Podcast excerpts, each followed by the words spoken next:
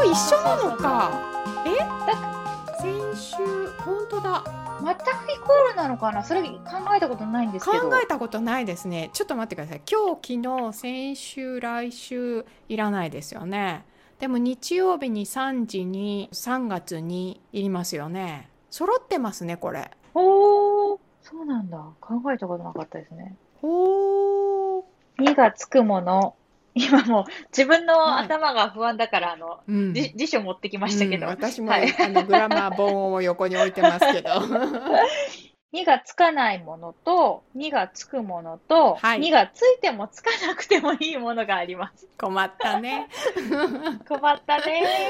2がつかないもの。昨日、今日、明日、今週、来週、先週、今年、来年、去年、このあたりですね。これ英語も前置詞いらないやつですねじゃあ、これは英語と日本語同じですね。で、次は、必ずつくもの。時間ですね。3時とか、うんあと、何日、うん何月、うんなので、時計とかカレンダーで使う言葉ですよ。ん何年？うん ?2021 年とか。これは必ずつくもの。うん、英語も必ずつくものですね。はい。あと、ごめんなさい。曜日もですね。曜日。うん木曜日に。うんこれ、必ずつきます。必ずつきます。お、そうなんだ。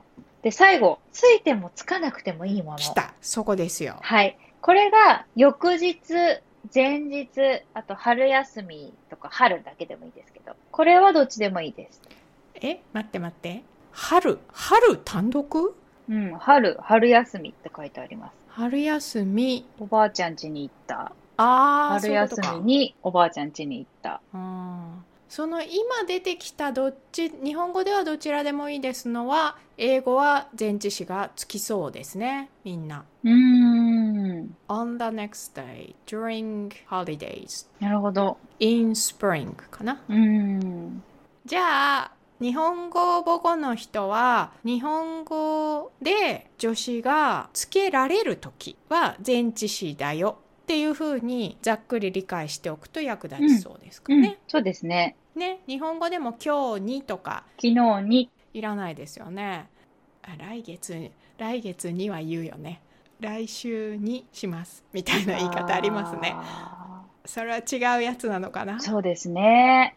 あの、来週にしますの時とかって、日本語文法だと、N にしますっていう形で文型で覚えることが多いんですよね。そうかにしますなんだな。だから分解しないんですよね。そうです。カレーにしますとか、コーヒーにしますと一緒のにしますですね。かそうか。そうか。うん。時を表してはいない感じになるわけですね。自分で選択して範囲を決めて、うん。これっていう時ですようんなるねほ。どな。これ文法が得意な人は区別がつくんですけどその来週とあの来週とどこが違うのってなりそうな気はしますね。うん。うん。だからそれこそ文全体の意味ですよね、この場合ってね。うん。うん。まあ、少なくともそのフレーズの塊は崩さないっていうので、それは例えば be interested in とか depends on とかっていうのは分解しないでもうそういうものとしてね、覚えてしまう、使い慣れていく。うん。じゃあ逆にねこのさっき語用を聞きましたけど日本語学習をしていて助詞が上手に使えてる人っていうのはどういうことをやってそうなっているんでしょうか？ああ、確かに。うーん本当ですね。いや、結構、その、例えば、さっき言ったように、和とがとかって超上級になっても、かなり間違える、難しいものなんですよね。だから、微妙なやつをうまく使えるようになる人っていう意味ですよね。うんまあ、例えば初級とか中級の段階で割と上手に使えてる人は、やっぱ例文で結構覚えてるイメージがしますね。うん動詞を覚えるじゃないですか。動詞を覚えるときに動詞だけ覚えちゃうと、さっきも言ったように日本語の場合って前に来る名詞との関係で助詞が変わるんですよね。なので、例えば簡単な例で勉強しますを覚えたいときに、日本語を勉強しますだけ覚えてる人って、おしか勉強しますはおを使うんだなって覚えちゃいますけど、いくつかの例文でカフェで勉強します。友達と勉強しますっていうふうにいくつかの例文で覚えると、あ、友達の時はと、なるほど、みたいな感じで覚えていくので、いろいろな名詞、いろいろな種類の名詞、場所とか人とか対象物とか、それのパターン別の例文をいくつか覚えてるっていう人は、覚えられるし使えてるなっていう印象はありますね。そうですね。なんかそこは英語も同じような気がしますね。まずまあ比較的こう几帳面に学習している人っていう感じはしますけれど、あの名詞とか動詞を覚えるときに単独ではなくて、例えば addiction to とか suffer from とか日本語の感覚だとちょっと選びにくいような前置詞なんだけれども、ね、紐付けてしまうっていう学習方法をとっていると、まあ、間違えようがないかなっていう気はしますね。今ちょっと戻っちゃうんですけど英語だとね前置詞だけをこう取り出してイメージを沸かせるっていうことを割とこう最初のうちにやるんですけどあの箱の中にこうボールが入っててインとか、うん、上に乗っててオンとかね、うんうん、ありますよね。ああいうようなことって日本語の助詞でやりますか？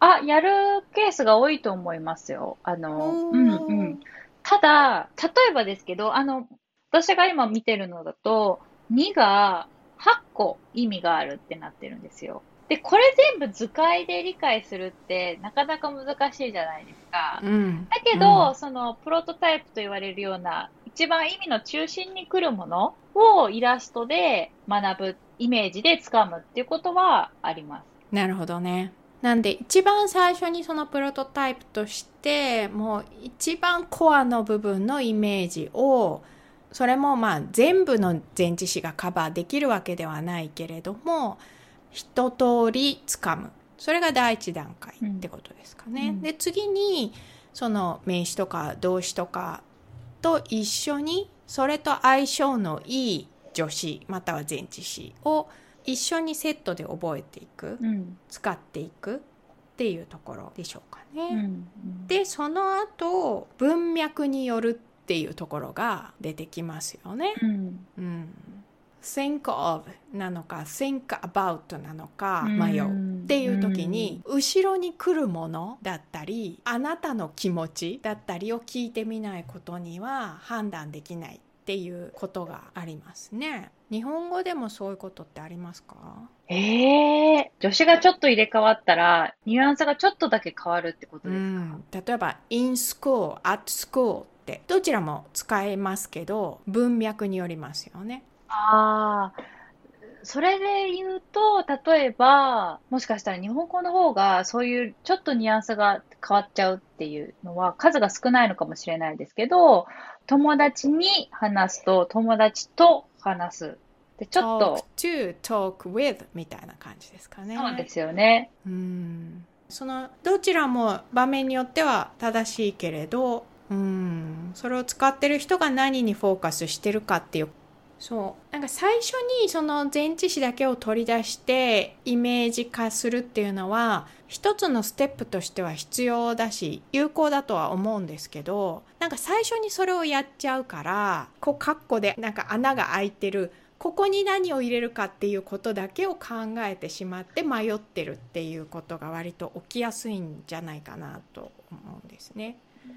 なんでむしろ迷ったらそこ以外のところを見る方が解決には早いのかなという感じがしますね。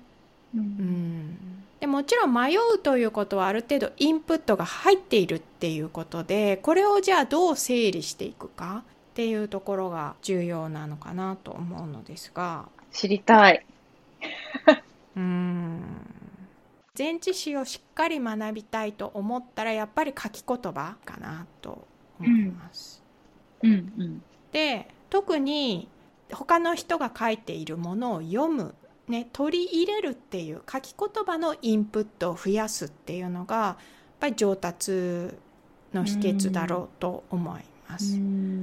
でもちろんねあの楽しみながらの読み物の中から拾うっていうこともありますけれどこれに関しては参考書問題集的なもの辞書を読む文法書を読むとかそういうものである程度例文がこうクッとまとまっていてでこれとこれはどう違うかっていう対比がしっかりできるようなタイプの書き言葉にたくさん触れた方がしっかり理解できて納得して自信を持って使えるんじゃないかなというふうに思います。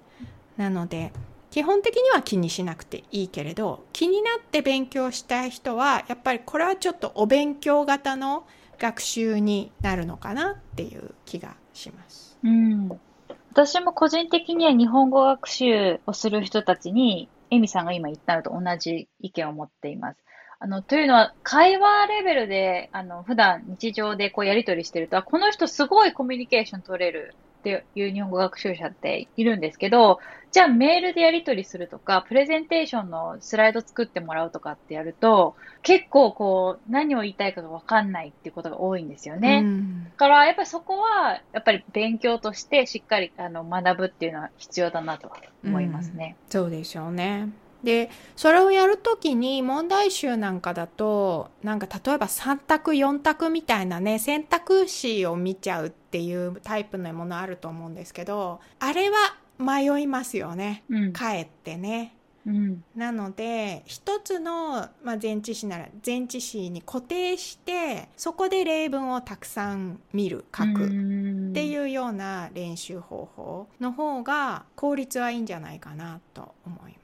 ん。うん。うんあとライティングで書いてみて直してもらう直したものと比べるっていうようなことがおすすめです。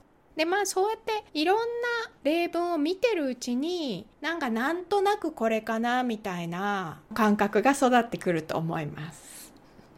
でもなくならないです。本当にしょっちゅう調べてますから私も。へえ、そうなんだ。うん、この間も通訳翻訳をやってる友達と話してたんですけど例えば basis of と basis for of for 迷うよね。by contrast in contrast 迷うよね。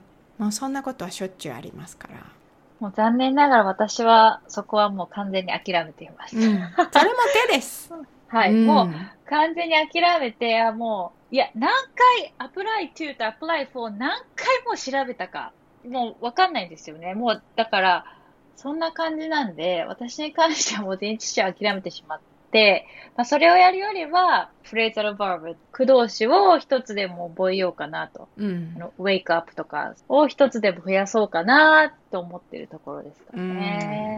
駆動詞もそうなんですよね前置詞と学習者的には見分けがつかないと思いますよね run into とか take after とかこれもねなんか本当に例文にあたって一つ一つやっていくのが地味ですけど確実に使えるようになる辛い。そう辛いんですよね これがね辛い。うんなんかね私うん。お化け屋敷みたいなイメージなんですよ前置詞って日本語の「和」とか「が」って超上級でもやっぱり習得が難しいっていうやっぱりこの日本語の助詞とか英語の前置詞っていうのはもうノンネイティブにとってはもうとても難しい。マスターするっていうことはもうお化け屋敷に入るぐらいなことだよっていうことが多分言いたくて。でだから普通は入らなくって大丈夫です。ね、マスターできてなくてもあの使っていく分には大丈夫でも入ったらまず最初のその箱に入れたボールのそのイメージのところを通ります。うんでここでもあ怖い無理って思ったらあのリタイアする出口から出て リタイア出口ありますね、確かに。まだいけそうだったらもうちょっと進んで塊で使うフレーズで使う、うんまだいけるなと思ったらその文脈でどうなのかっていうところまでだんだん奥地に入っていく、うんいけるところまで行けばいいしあもう無理怖いしんどいってなったらいつでも逃げていいと思うんですね。うん。うん。で逃げてもいつかまた何かのタイミングであやっぱりあそこもう一回ちょっと見とこうかなっていう時が時々来ると思うのでそしたらまたそのお化け屋敷に入るんですけど一回見たお化けはもうそんなに怖くないはずなのでねあの ステップがだんだんこう奥に行けるようになるんじゃないかなっていう。だからそんな捉え方で誰にとっても手強いものなので勇気がある人は一つでも多く先に進んだ方がそれはいいことはあります、うん。けどそんなに無理やりねストレスを抱えてまで行くほどのものじゃないんで、まあ、横の出口から逃げてもそれ全然いいよっていううん。なんかそんな話をしたりします。うんうんいや、今、エミさんの話聞いてて、まあ、前置詞勉強する以外に、その、動詞を覚えるとか、いろいろあるじゃないですか。リスニングを鍛えるとか。だから、なんか、英語学習全体としてどれ取っていくかっていうのも人によって違いますよね。これ、前置詞を間違えると、どのぐらい、なんか自分が、にデメリットがあるのかなっていうのは思ってて、うん。あんまなさそうだなと思ったので諦めてるんですけど、そのあたりどうですか、うん、もうそれも本当に本人の判断だと思います。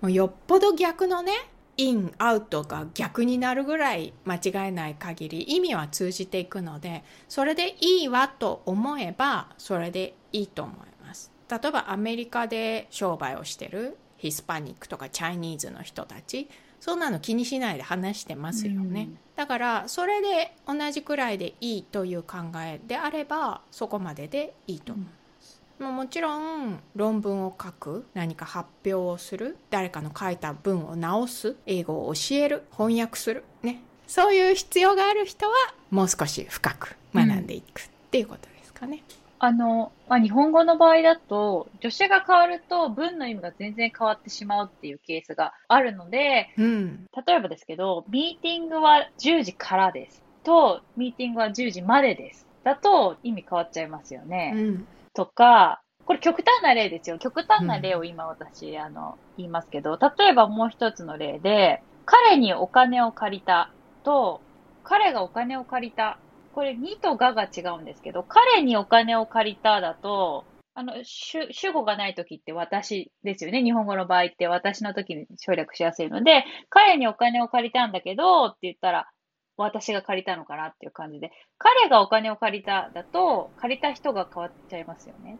とかって、こういう例がいくつかありますよね。なるほど最初の「から」と「まで」についてはインアウトぐらい大幅に違ううん。反対の意味になるので、まあ、そこまで入れ替わっちゃうとさすがに誤解を招くこれは英語もそうだと思ううん。後の方の彼にお金を借りた彼がお金を借りたについては英語では起きないでしょううね、ん。うんあと、まあ、これ、中上級で学ぶ女子になりますけど、なんかじゃあ番組とかイベントを見てて、子供は笑ってるっていうのと、子供まで笑ってるだと意味変わりますよね。